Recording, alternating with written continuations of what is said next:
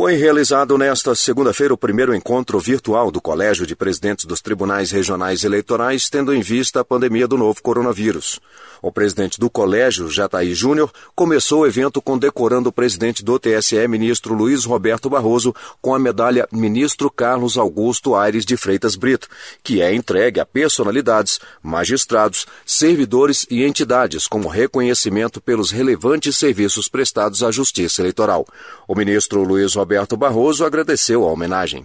Eu agradeço muito honrado a concessão dessa medalha, que tem o nome do ministro Carlos Aires Brito, de quem sou sucessor e sou amigo e, e admirador há muitos anos, como todos nós do mundo jurídico somos. O ministro Barroso abriu discurso falando sobre a democracia e fez questão de abordar três temas importantes relacionados às eleições municipais deste ano. Um foi o adiamento dos pleitos, já aprovado no Senado, mas que ainda está pendente na Câmara dos Deputados. Nós estamos confiantes de que a Câmara também aprovará a PEC pelo adiamento das eleições. Outro assunto foi o combate à disseminação de notícias falsas. O ministro Barroso entende que a linha de frente do enfrentamento das fake news estão nas próprias plataformas, que podem coibir as páginas com conteúdos de ódio e antidemocráticos, e fez um alerta sobre aquela regra simples que fala sobre convivência. Não dá para você repassar a notícia difamatória do candidato que você não gosta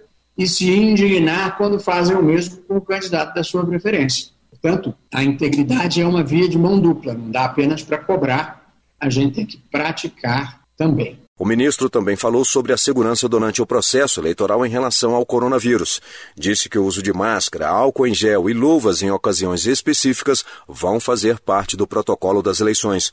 Uma das preocupações do ministro Barroso é com os recursos para a compra do material que será usado no dia da votação. Mas, com o apoio da iniciativa privada, essa questão já está sendo resolvida. Já apareceram inúmeros voluntários querendo participar dessa campanha de doação de máscaras, de álcool gel, de luvas, de marcadores no chão para fins de distanciamento social. Portanto, o nosso problema, eu assim espero, desejo, se Deus quiser, assim será, já não é mais obter as doações, é como gerir. Nós esperamos ser capazes de assegurar a todos os TREs os equipamentos de segurança necessários.